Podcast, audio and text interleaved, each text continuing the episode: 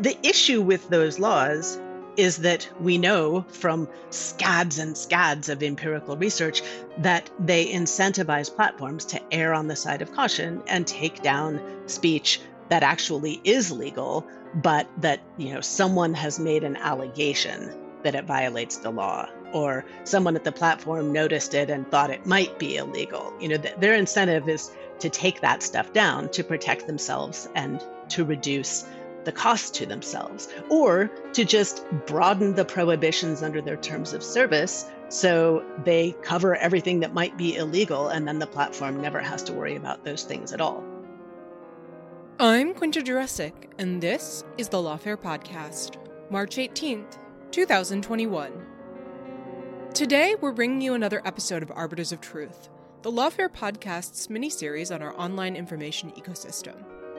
Evelyn Douek and I spoke with Daphne Keller, the director of the Program on Platform Regulation at Stanford Cyber Policy Center, and our go-to person when we need help untangling the latest news about Section two thirty of the Communications Decency Act, the statute that shields internet platforms from civil liability for third-party content on their websites. The statute has had a bad year, or really, a bad few years. It's been criticized by both Democrats and Republicans, and both President Trump and President Biden separately called for its repeal. So, what should we expect in terms of potential revision of two thirty during the current Congress? What does Daphne think about the various proposals on the table? And how is it that so many proposals to reform two thirty would be foiled by that pesky First Amendment? It's the Lawfare Podcast, March eighteenth. The good, the bad, and the ugly of Section two thirty reform. So we've decided to try rope you into being our Section two thirty correspondent, perhaps against your will, given that there's no one that knows platform regulation better than you, and Section two thirty reform is all the rage these days. There's a million two thirty conversations and panels out there right now, but we're hoping to get a little bit more wonky and, and precise. But let's let's start with the basics. It's kind of wild that the words Section two thirty have become basically common parlance these days. Like, I recently told a theoretical physicist broadly what I do, and he said, oh, like Section two thirty stuff, um, which is in, in one way a lawyer's dream, to have people mentioning specific provisions of legislation in casual conversations, but also perhaps unsurprisingly, some of those casual conversations don't get the law quite right. So generally, what does Section two thirty do, and what do you think are some of the most common misconceptions about it? So generally, Section two thirty immunizes platforms for two categories of, of behavior.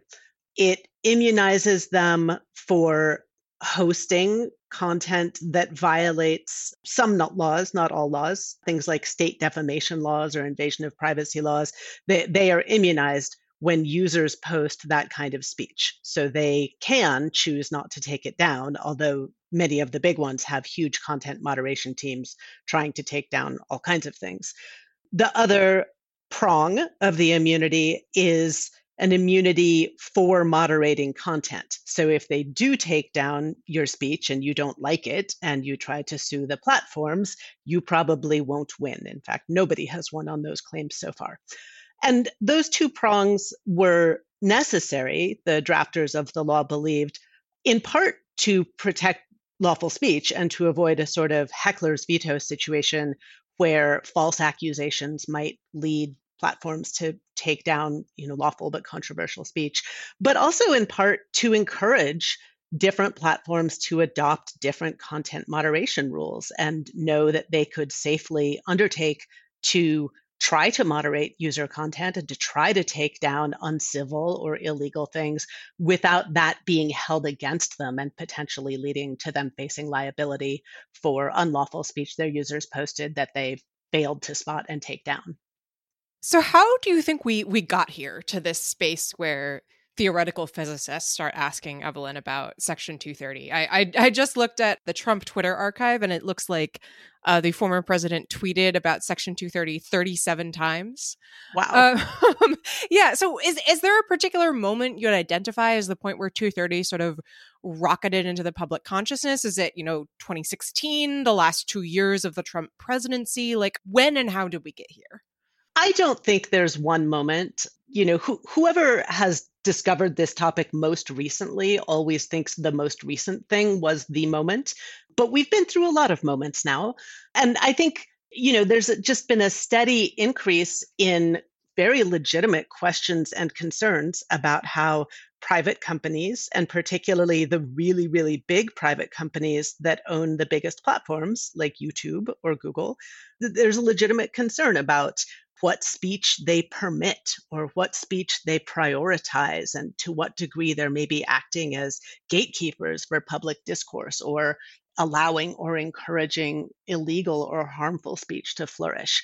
So there's every reason that people are focused on this topic. And things like the twenty sixteen election and the potential role of the presumed real role of disinformation, things like the January twenty twenty-one mob attack on the Capitol building, all of these rightly ratchet up that attention even further. But the, the other thing that sort of made Section two thirty itself a buzzword is, as as you've mentioned, the former president, Donald Trump, became very focused on it. And, you know, he's he's very savvy about how to manipulate and punish people. And he figured out that threatening to change two thirty was sort of a way of getting at the companies he disapproved of, and, and Twitter in particular. And so he became very focused on it and talked about it at rallies. And other Republicans became very focused on it over the you know, last half of twenty twenty. So we, we saw a lot of proposals coming out of that that I think were, you know, in good part theater. They weren't necessarily serious legal proposals, but they did draw a great deal of attention. Yeah, looking at some of his tweets, there is a tweet from October twenty twenty where he just tweeted in all caps, repeal Section two thirty, exclamation mark, exclamation mark, exclamation mark, and then retweeted that the next day. But of course, President Biden then running for the Democratic nomination, I think in the uh, winter of the uh, Democratic primary, I had an interview with the New York Times editorial board where he said that he thought that two thirty should be repealed, I believe, to the great surprise of the editorial board writer who had asked him the question. On the other hand, the New York Times had an interesting story recently about how calls for two thirty reform have kind of moderated in recent months, that we've gone from these outright calls to repeal by both sides of the aisle to more nuanced proposals, although I should emphasize that nuanced is not necessarily the same as as good. Why do you think that is? Is this sort of, you know, a dog, the dog catches up with the car where lawmakers have to be a little more responsible now that serious changes may actually be possible? I think that's part of it. And I, I think part of it is just that there, there's been a learning curve. There, there is a lot about how platform content moderation works and how laws like two thirty shape platforms' behavior that isn't necessarily intuitive. And so, you know, staffers on Capitol Hill who were new to this issue a year or two ago have now kind of gotten their heads around it and, and you know, appreciated some of the complexities and, and seen a lot of the downsides of what outright repeal would probably mean. Uh, and so I think it is the outcome of that learning process in the public discussion and on Capitol Hill that has led to this shift. So the specter that hangs over all of these debates, of course, is the First Amendment. And you've written about sort of the constitutional hurdles, some of them, you know, obvious and some of them drastically underrecognized, that heavily shape the regulatory space that Congress will have to work within as it goes through this process and, and, and looking at these bills. Uh, and I think perhaps that's a useful window for us to use in this conversation to sort of evaluate some of the some of the proposals. So, I mean, obviously, the, the first is the idea that Congress can't ban constitutionally protected speech, which you think would be intuitive, except that so often conversations about content moderation seem to get that wrong. For example, blaming Section two thirty for hate speech on social media, when of course, for better or for worse, hate speech is protected by the First Amendment, as is COVID or political misinformation. Right. And and as I recall, the hate speech statement is one of the several things the New York Times has had to run corrections about in their C D A two thirty coverage. Right. Misinformation about misinformation on social media in the New York Times. And I think, you know, once those things enter the public consciousness, it's very hard to get them out. And it's, it, I mean, it's also when you watch these congressional hearings, uh, lawmakers are berating platforms for the presence of constitutionally protected speech on their platforms in a way that I think is a, is an interesting dynamic. But you've also written about how the idea that laws that restrict or target illegal speech on social media, but would foreseeably cause platforms to restrict legal speech, can also violate the First Amendment. And I think that's slightly less intuitive. So can you talk about how that works? Yeah, well, if you don't mind, I'll, I'll talk first about just the first order problem of what speech is actually illegal and what speech can Congress actually prohibit platforms from carrying, because I think that really distorts the C D A two thirty discussion. Yeah, absolutely. Please. Yeah. P- people, including members of Congress, don't know what speech is legal and illegal. Um, they assume that things that are super offensive and harmful, like the video of the Christchurch massacre, like really, really bad stuff, they assume that must be illegal, when in fact, in many instances, even sharing something like that, it is protected speech under the First Amendment, as is hate speech, as are a lot of, you know, really problematic things. And, and that assumption that like, oh, all this speech I don't like, it must be illegal, it causes them to miscalculate the trade-offs involved in changing Section two thirty. You know, they, they hear from people like me that if you eliminate two thirty, there are going to be some downsides, like platforms may be disincentivized to moderate in the first place. Uh, or if they do moderate, they'll overdo it and have a lot of collateral damage to lawful speech. And that'll probably have disparate impact and it'll be anti-competitive. There are all these downsides. But if you're thinking about it and you believe that on the upside, changing two thirty would mean getting rid of hate speech and electoral disinformation and anti-vax and other public health misinformation, you might think that is a worthwhile trade-off. But that is not actually the trade-off, right? The law, a change to two thirty can't have those upsides, if you consider them upsides, because the First Amendment would still make all of that lawful but awful speech protected. You know, platforms would still have no legal obligation to take it down. Yeah, I think of that as like the first order First Amendment problem is what speech can Congress even regulate in the first place? And then to go on to the second part of your question about intermediary liability laws, which is the class of laws like C D A two thirty or like the Digital Millennium Copyright Act, the D M C A, laws that tell platforms what legal responsibility they have when their users post unlawful or infringing speech. The issue with those laws is that we know from scads and scads of empirical research that they incentivize platforms to err on the side of caution and take down speech that actually is legal, but that, you know, someone has made an allegation that it violates the law, or someone at the platform noticed it and thought it might be illegal. You know, th- their incentive is to take that stuff down to protect themselves and to reduce the cost to themselves, or to just broaden the prohibitions under their terms of service so they cover everything that might be illegal, and then the platform never has to worry about those things at all. And those incentives for platforms that face liability for user speech to just go ahead and take down way too much can make a law unconstitutional. You know, we know that at some point, we don't know the exact point, but we know that at some point, a law that incentivizes platforms to go around silencing lawful speech is itself violating the First Amendment. And we know this because of mid-century cases like Smith versus California, which was about regulating obscenity, obscene books in a bookstore. And the court said there can't be strict liability. You can't say the bookseller is automatically liable for any obscene book on his shelves, because otherwise he will be incentivized to go out and carry out a kind of censorship that the state could not have achieved directly, you know, that would have been unconstitutional if written into the law.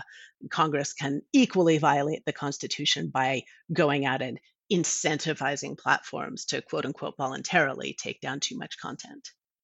And that is a problem that, you know, different countries are trying to navigate in different ways. You know, Europe is pretty, the E U is pretty far down the path of, of new regulations trying to grapple with it in one way. But if we try to devise C D A two thirty reform legislation in a way that's blind to that issue, I think we'll make a lot of mistakes and potentially just pass a law that will get struck down.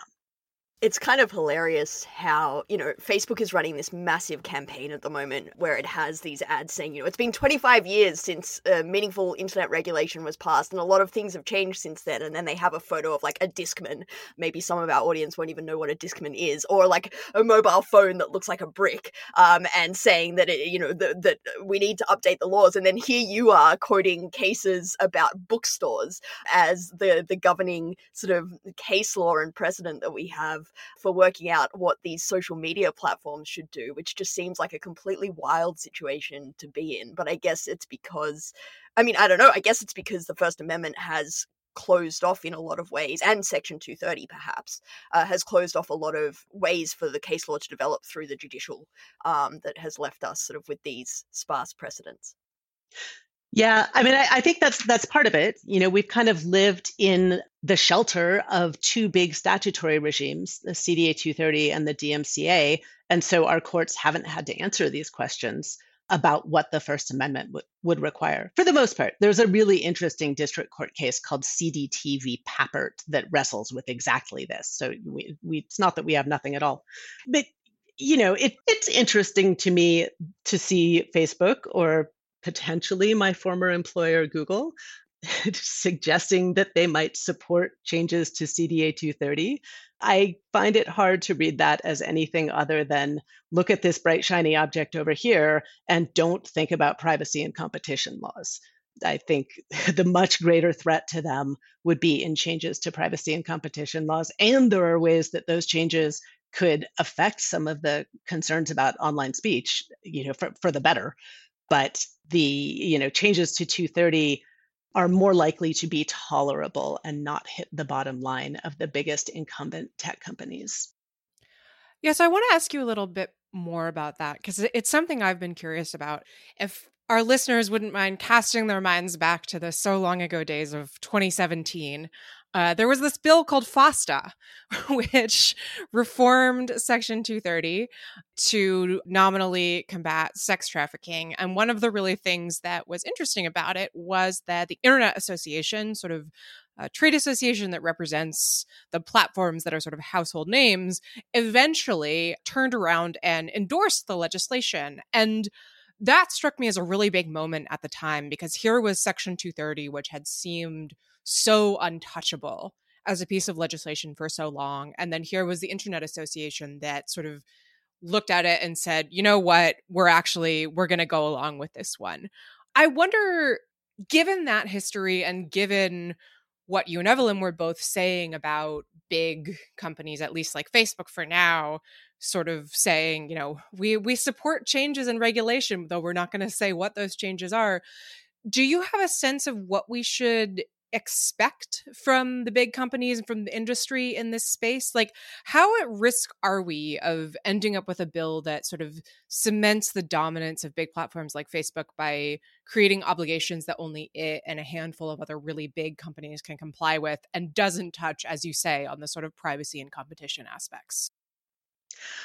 I worry about this quite a bit, but I also think that, you know, every month that passes without a new bill getting traction is a month more education going on among the staffers and policymakers who are thinking about these laws. So I do have some optimism that, you know, the more the conversation slows down and is careful and precise, the more policymakers will spot the trade-offs here between, you know, increasing regulation of online content on the one hand, and having that come at the cost of further entrenching incumbents on the other hand.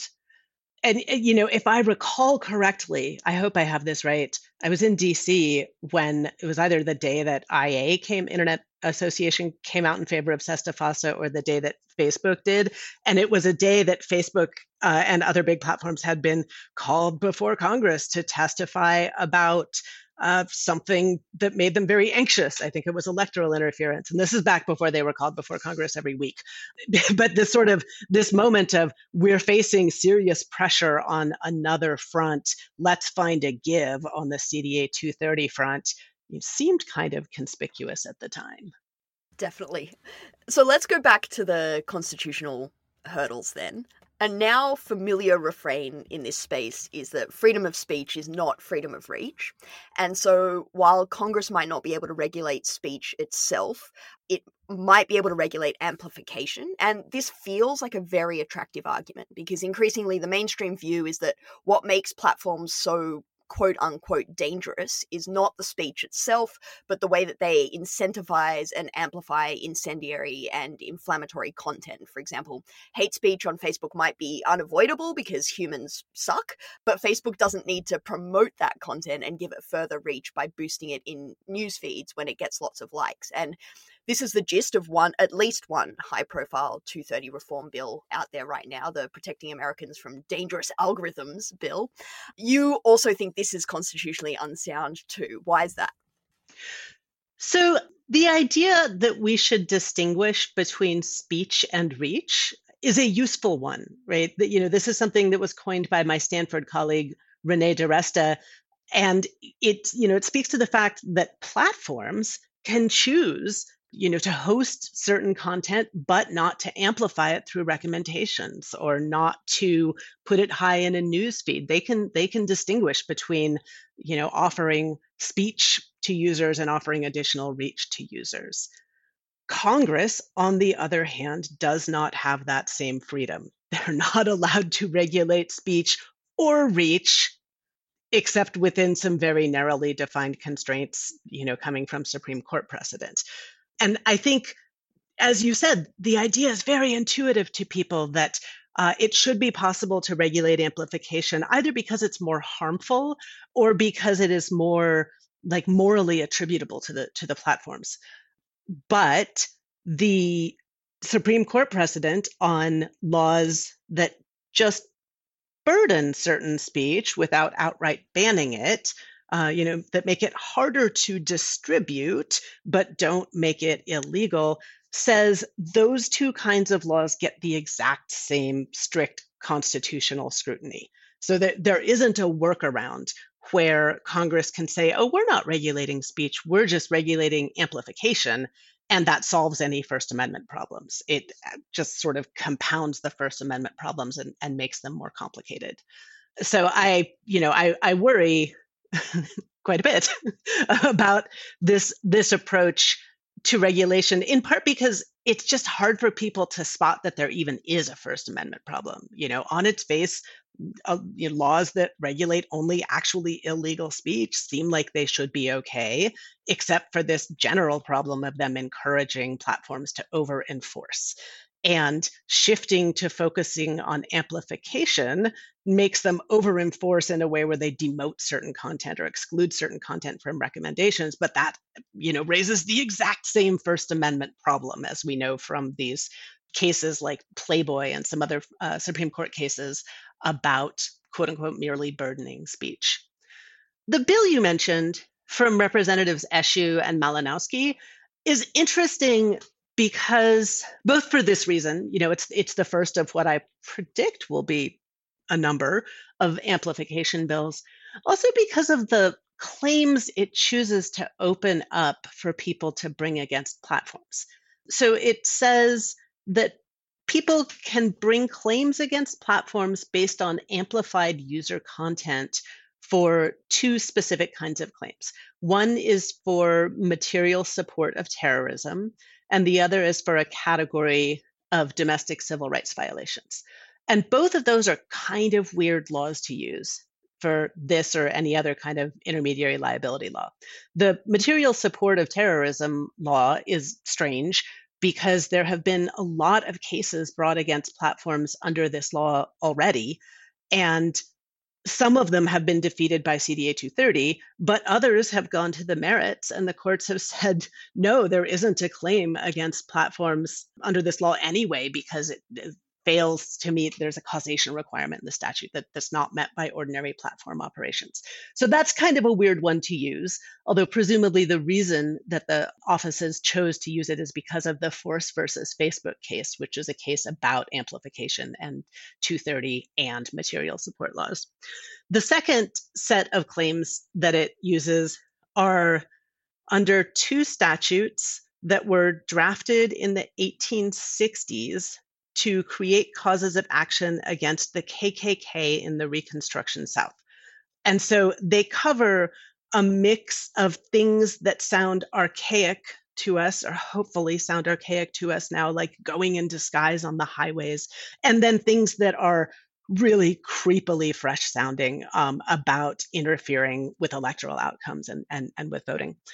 But that too is like a really weird law to use because it was drafted for such a different world, and the, the odds of it happening to be a good fit for online speech and for requirements on platforms today are are just, you know, pretty low. And indeed, how these laws actually get used in practice are often in suits kind of like the ones we've seen from Dennis Prager and other conservative activists, you know, saying that that platforms have interfered with their rights, or that some conjunction of private actors and state actors uh, have conspired to harm their rights, including speech rights. And so I think if this law did pass, you know, if we did open up this set of claims, we would see some really odd new cases being filed based on this sort of must carry theory uh, that is often used by conservatives, saying that they've been silenced by social media. And because of some Supreme Court precedent I won't go into, it is likely that they would have to name a state actor co-defendant. So then you would see, I don't know, members of Congress, somebody else being called into court in, in these cases. So it's an odd law that I don't think would play out quite the way people are anticipating.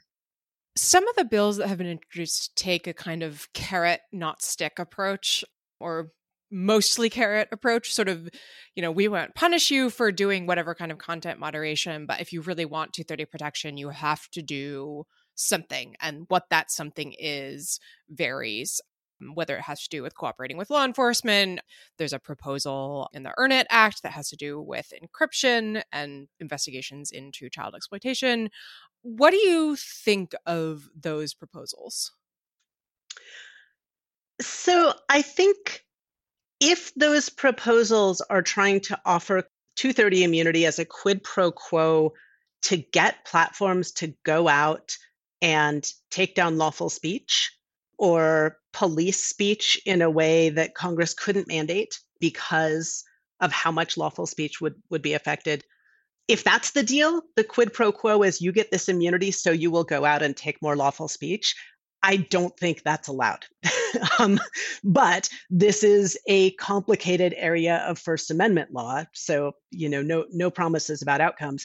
But, you know, generally speaking, while there are limited cases where Congress can create a benefit for, you know, certain kinds of industries or certain companies or certain recipients of federal funding, they can create a benefit and say, hey, the, but the quid pro quo is that you have to forfeit some speech rights. Occasionally they can do that. There are pretty narrow constraints on, on when that is allowed. And I, I don't think using two thirty for that would work.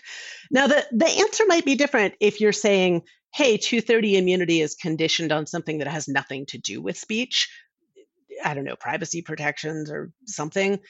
I'm not sure I think that makes sense as a policy matter to tie those two very different issues together. I would much rather see actual privacy laws enacted to protect privacy. But the, the the problem, the quid pro quo problem that I'm talking about specifically comes from asking platforms to forfeit their users' First Amendment rights or their own First Amendment rights in exchange for C D A two thirty protection. One thing that's really striking right now, and that I think the the huge range of stuff that uh, some of the bills ask platforms to provide in, in exchange for two thirty immunity, is that everyone on the Hill is angry at platforms in some way or another and seems to agree that two thirty is the problem, but no one can actually agree on on what a good outcome is. And I think you you really see this in the recent congressional hearings about this, where Democrats are angry that, you know, content that is linked to domestic terrorism or, you know, housing discrimination, racism is staying up and think that it should go down. Republicans are angry that platforms have taken things down because they're arguing uh, without any hard evidence that there's a you know, censorship of conservative viewpoints. Um, you, you've written about the the sort of selective outrage that's inherent in some of the Republican reform proposals. Can you just like walk us through this landscape and what you make of that kind of split screen of how the different parties are thinking about two thirty? Yeah, it it is a politically difficult situation. So, you know, fights about two thirty or fights about platform content policies have kind of become a proxy for different people's beliefs about what speech should be permitted in the first place. Um, and so as a result, we are seeing, you know, a lot of the hearings, as you said, become this kind of back and forth between Democrats saying, take down more speech, you know, hey, platforms, you're doing it wrong. You, you need to take down more speech. And Republicans, on the other hand, saying, no, no, no, stop taking down so much speech. You know, you're doing it wrong. You, you need you need to carry more speech. And those underlying differences of opinion about what speech should be permitted, those are not going to go away. We're not going to solve such a, you know, deep division through technology policy. But for the things that C D A two thirty can address, it creates a little bit of a stalemate where it's hard to identify a path forward that Democrats and Republicans can agree on. And that makes probably the, the most political momentum likely, in my opinion, and I'm not a D C wonk, so take this with the requisite grain of salt, but the things that seem to me likeliest to get traction are either, on the one hand, things that tackle harms that are so bad that everyone agrees, you know, something should be done, which was the case with the sex trafficking bill a couple of years ago, SESTA-FOSTA, or the second bucket that I can see bipartisan agreement on is rules that don't try to dictate anything about what speech platforms leave up or take down, but that instead try to put procedural rules around platform operations to make them more fair or make them more transparent. So the the sort of paradigm example of this, and in, in my opinion, the kind of best approach overall, although it is flawed in details, is the PACT Act from Senators Uh, Schatz and Thune. And that kind of has a piece that's about illegal content that says that, you know, we're going to have a process where people harmed by illegal content or certain kinds of illegal content can go out and get a court order, and then they take it to the platform and the platform takes the content down. And then a big piece that's about the content that platforms moderate of their own volition under the rule set in their terms of service or their community guidelines. And there, the PACT Act, you know, would put in place the rules that a lot of civil society globally has been asking for for a long time about things like platforms having to set out their rules very clearly and offering appeals when they take down something based on a terms of service violation and issuing transparency reports. And so because all of that is so procedural and isn't about solving the question of which speech platforms should take down, it seems more more viable for, for getting bipartisan support as, as its sponsorship reflects. You know, that said, you know, much as I like PACT as an approach, I think the details of the specific obligations that it would impose could use a lot of refinement to, especially to reflect the kind of operational realities of, of smaller platforms. And in a way, it's a little bit as if somebody sat down to write Uh, like tax code or pharma regulation in a legal system that had never, ever had those before. And like, there's just very little chance that on your first try, you're going to come up with the perfect detailed regulation if, if this isn't something that has a lot of precedent and experience and, and so forth. And so, you know, I'm really glad that those uh, offices are trying trying to find a way forward on this, but I, I do think that they've kind of struck the wrong balance in exactly the obligations that they're creating. Yeah, so let's talk a little bit more about that. The PACT Act is also the bill that I'm most bullish on for the reasons that you mentioned. First of all, it seems like the most politically viable bill that wouldn't be an absolute disaster. I wanted to say some other word that's probably not kosher on a podcast then. And, you know, also because it's, as you've said, trying to reckon with the right things.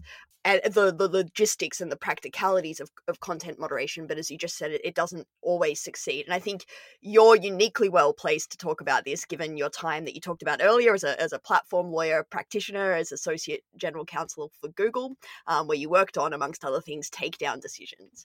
And I think what we've seen is this massive gap between how lawmakers and, you know, to be fair, many academics and the media as well, understand content moderation and how practitioners, or as you like to call them, the plumbers, understand it. And and you were talking before about how every month is kind of precious here, where we don't sort of rush forward and pass something terrible. Uh, it gives us time to upskill uh, lawmakers about how this actually works. So what do the plumbers know that the lawmakers don't? What's the biggest gap in understanding here?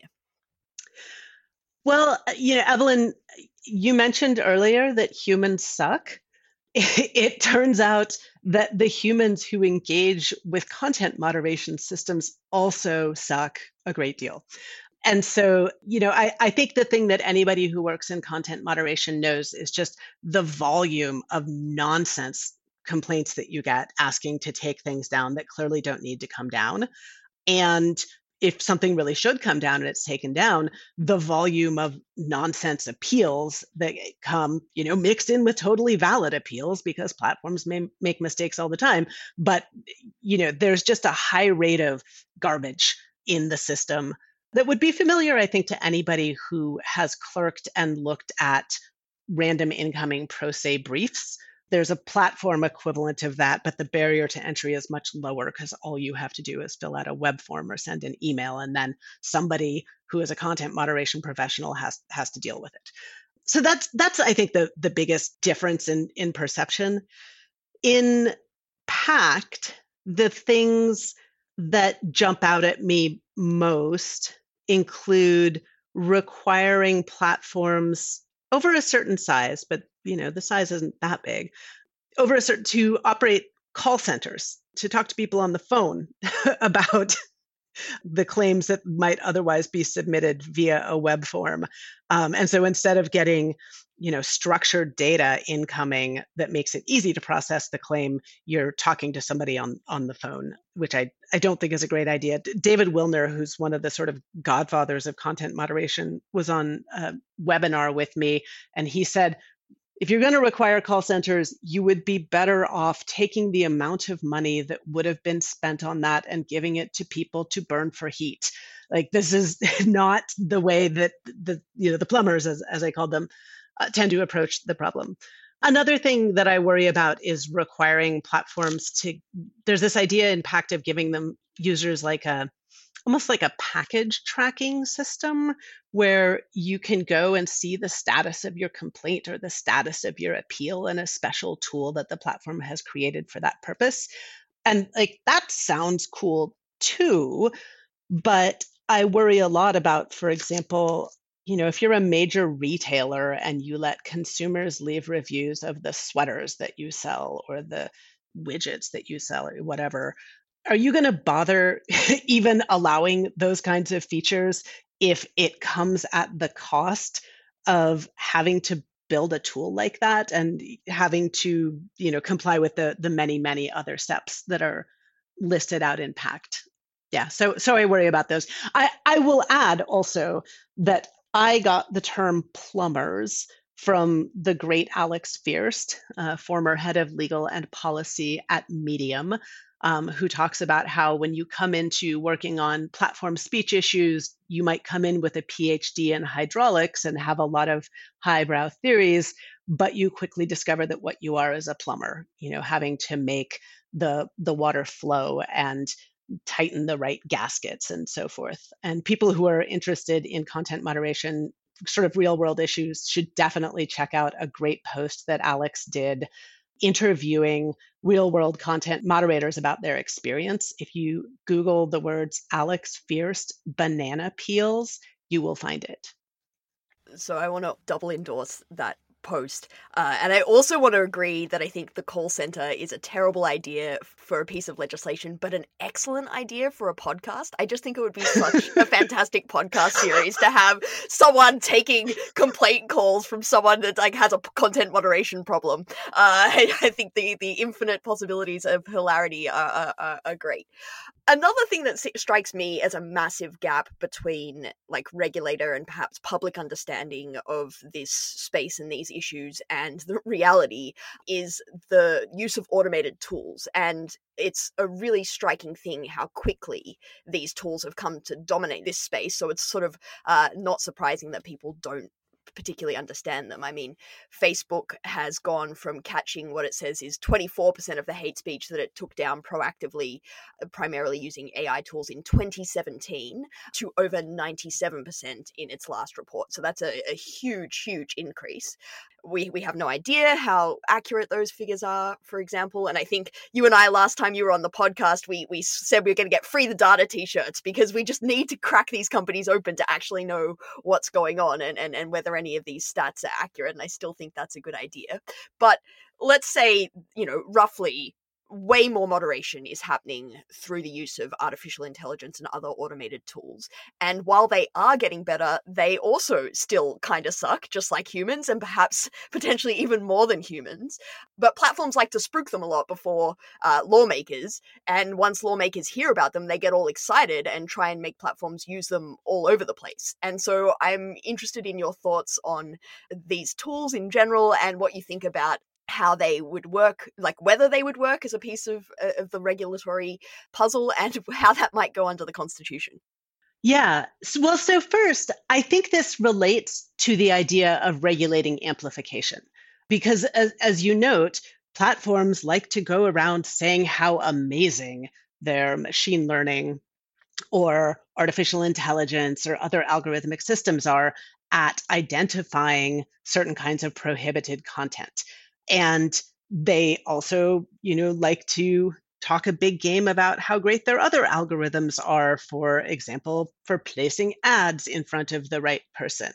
And so if you believe that platforms' internal algorithmic tools are so good that they can definitely tell when content is illegal, then it starts making sense to say, well, okay, you know, then maybe we should put liability on you because you know which things are illegal and then you should take them down.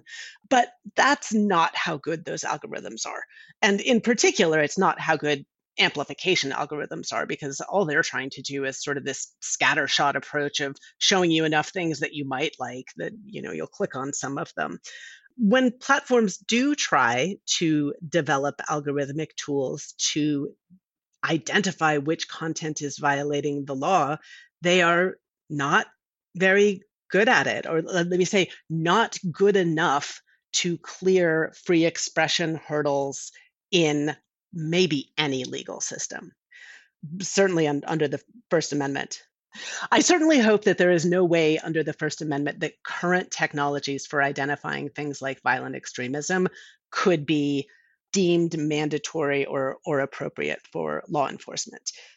So the best case scenario for using automation to find unlawful content is the scenario where most platforms use these tools already. That's for finding child sexual abuse material. These are, you know, worst of the worst content, extremely harmful, and it's images or videos that will never be lawful in any circumstance. There's no context you can put it in uh, that will suddenly turn it into a lawful communication. And so deploying an automated tool to just find duplicates of a particular image, or as the tools get better, to find fuzzy duplicates or cropped duplicates, works relatively well, although not perfectly, if what you're looking for is child sexual abuse material. But as soon as you shift to any kind of content that can be legal in particular contexts, things get very complicated. So for violent extremist content, for example, a video that is unlawful because it is an ISIS recruitment video in one context can become lawful when it or an excerpt is used in news reporting or in counter speech or in academic analysis. and an automated tool like a filter can't tell the difference between those two things. There's also strong ground for concern that automated filtering tools have disparate impact, that the errors that they make are not evenly distributed, but fall hardest on certain groups of people. So for example, there's a study of algorithms that are supposed to detect hate speech, and it turns out that when they screw up and take down the wrong thing, they do that for speakers of African American English much more than for the population as a whole. So there, there's a lot of concern both about impact on lawful speech and disparate impact from deploying automated tools. The question of whether lawmakers could require these tools to be deployed has been not very visible in the U S so far, but it has been absolutely front and center of the European policy debate for a number of years now. And so there's a lot of scholarship there and case law there on this question. You know, so a lot of it saying that filtering mandates can violate European free expression requirements under the legal instruments there, uh, which is why I think that those same questions litigated against the, the stronger protections of, of the First Amendment, a filtering mandate here would, I think, and hope, honestly, have a hard time in court. So we've talked about a bunch of proposals here, some with more specificity than others. Are there other bills we haven't talked about that our listeners should know about in the landscape of potential two thirty reform? Well, I guess I, I'd name two categories. So one is we had at the end of the last term, all of these bills from Republicans that were intended to, you know, counter conservative bias or require neutrality or set out very detailed rules about how two thirty immunity is and is not to be available. And so, you know, maybe we will see more of that, although I, I don't personally know of anything that's been introduced. I could have missed something. The other big category that I think is worth paying attention to is bills that are about civil rights claims. And so we saw one version of civil rights claims in the Eshoo and Malinowski bill that used the Reconstruction era statutes that I mentioned. There's another one from Representative Clark, a bill called the Civil Rights Modernization Act. That one is about targeting ads in a way that could trigger civil rights claims and taking away immunity in, in that situation. And I think it's worth attention, you know, both in itself and because it is the first manifestation of a very widely held set of concerns about civil rights and discrimination and how those issues intersect with, with C D A two thirty. In the case of this particular bill, I can't quite tell which of two possible meanings it has. And I haven't tried talking to the staff about this one, so you know, I'm, I'm coming to it relatively fresh. But so on the one hand, a bill like this could be saying, hey, platforms, if you take otherwise innocuous content and then your algorithms target it in a way that is discriminatory, then you can face liability for that. And the textbook case there is the several cases against Facebook for allowing racial targeting of ads for housing. And we have specific laws saying that racial targeting and gender targeting and other kinds of uh, discrimination in offers of housing, employment, and credit can all violate the law. And so because Facebook keeps getting sued for this and they keep settling the cases, we don't know if C D A two thirty would actually immunize them from those kinds of claims anyway. You know, there, there's a pretty strong argument that what made that targeting illegal was the thing Facebook did. It's not about the speech posted by the advertiser in the first place. And so I, I think a legal change that targeted only that seems not unreasonable to me, but I'm also not convinced it's needed because I, I think C D A two thirty might already not immunize platforms in that situation. Then there's the other interpretation is that this might encompass taking away immunity for targeting users with content that was bad in the first place, you know, where the user or the advertiser posted something that was itself discriminatory or itself a violation of civil rights claims.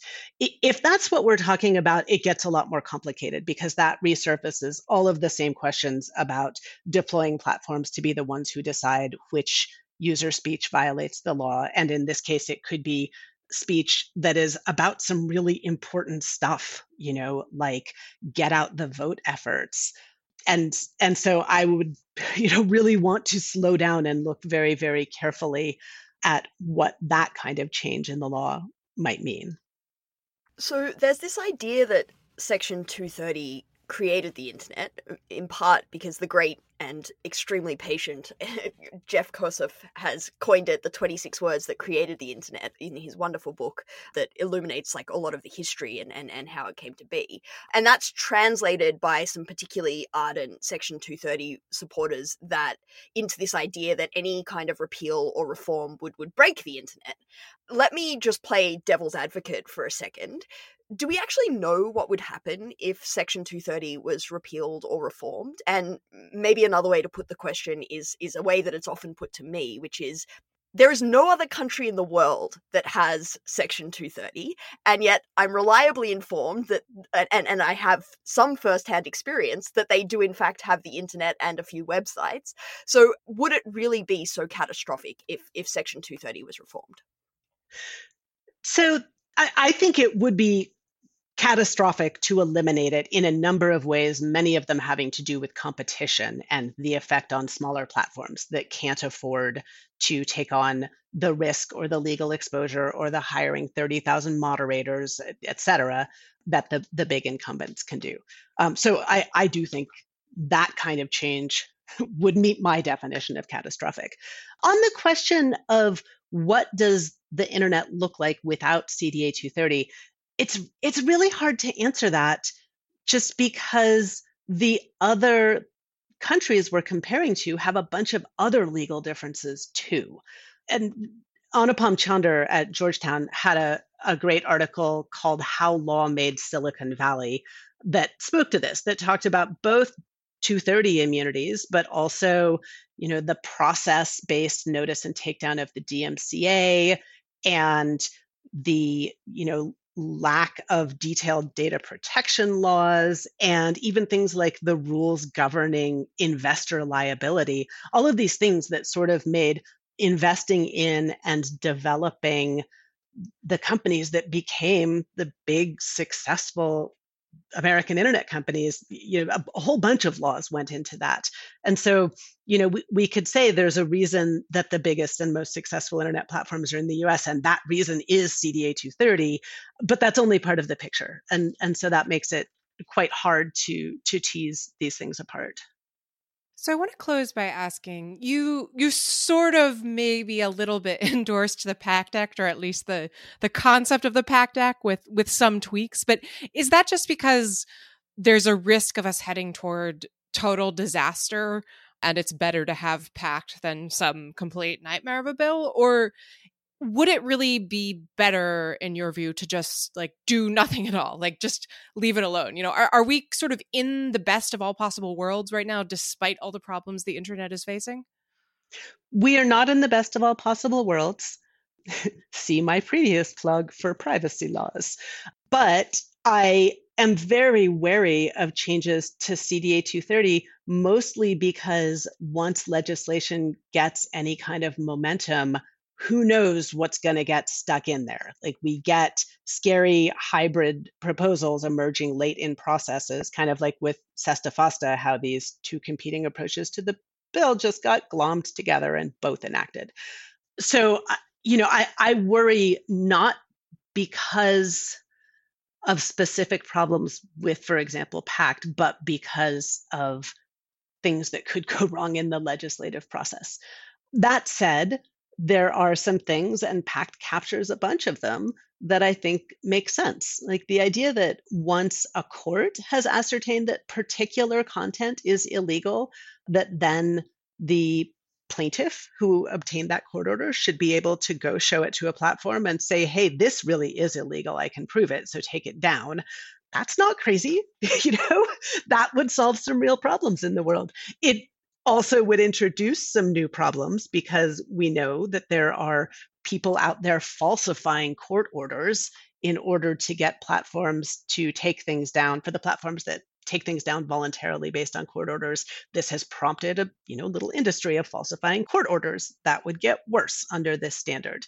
And we also, I think anybody who's been on the receiving end of kind of weird ex parte orders that were issued in a local court defamation you know dispute with only the plaintiff there, there are court orders that that get the law wrong, but that puts decisions about what's unlawful in the right hands, you know, in the hands of courts. Other things that I think are really important, especially for the big, big platforms that, you know, sort of function as, as gatekeepers for, for public discourse, are things like the transparency mandates and requiring appeals for users whose content has been taken down. So I, I, I think there there's a lot that is of value there. I just am maybe too spooked by things that have happened with C D A two thirty legislation in the past to feel very happy about anything gaining too much traction right now. All right. On that note, that's all the time we have. Daphne, thank you so much for joining us. Thank you for having me. You've been listening to Arbiters of Truth, the Lawfare Podcast's mini-series on our online information ecosystem.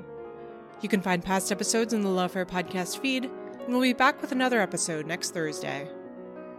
The Lawfare Podcast is produced in cooperation with the Brookings Institution. Our music is performed by Sophia Yan. Our audio engineer for this episode was Ian Enright, and our producer is Jen Pacha-Howell. Please rate and review the Lawfare Podcast in whatever app you use. And thanks for listening.